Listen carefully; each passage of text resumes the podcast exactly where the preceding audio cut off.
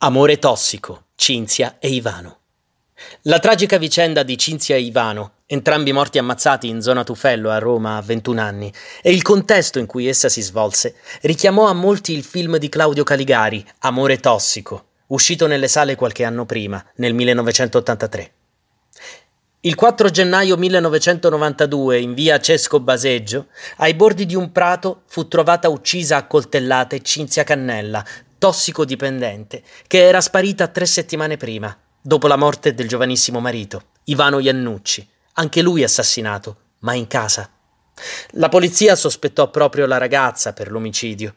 La successiva ipotesi fu che Cinzia, tornata nel quartiere forse per rifornirsi di eroina, fosse rimasta vittima della vendetta degli amici di Ivano.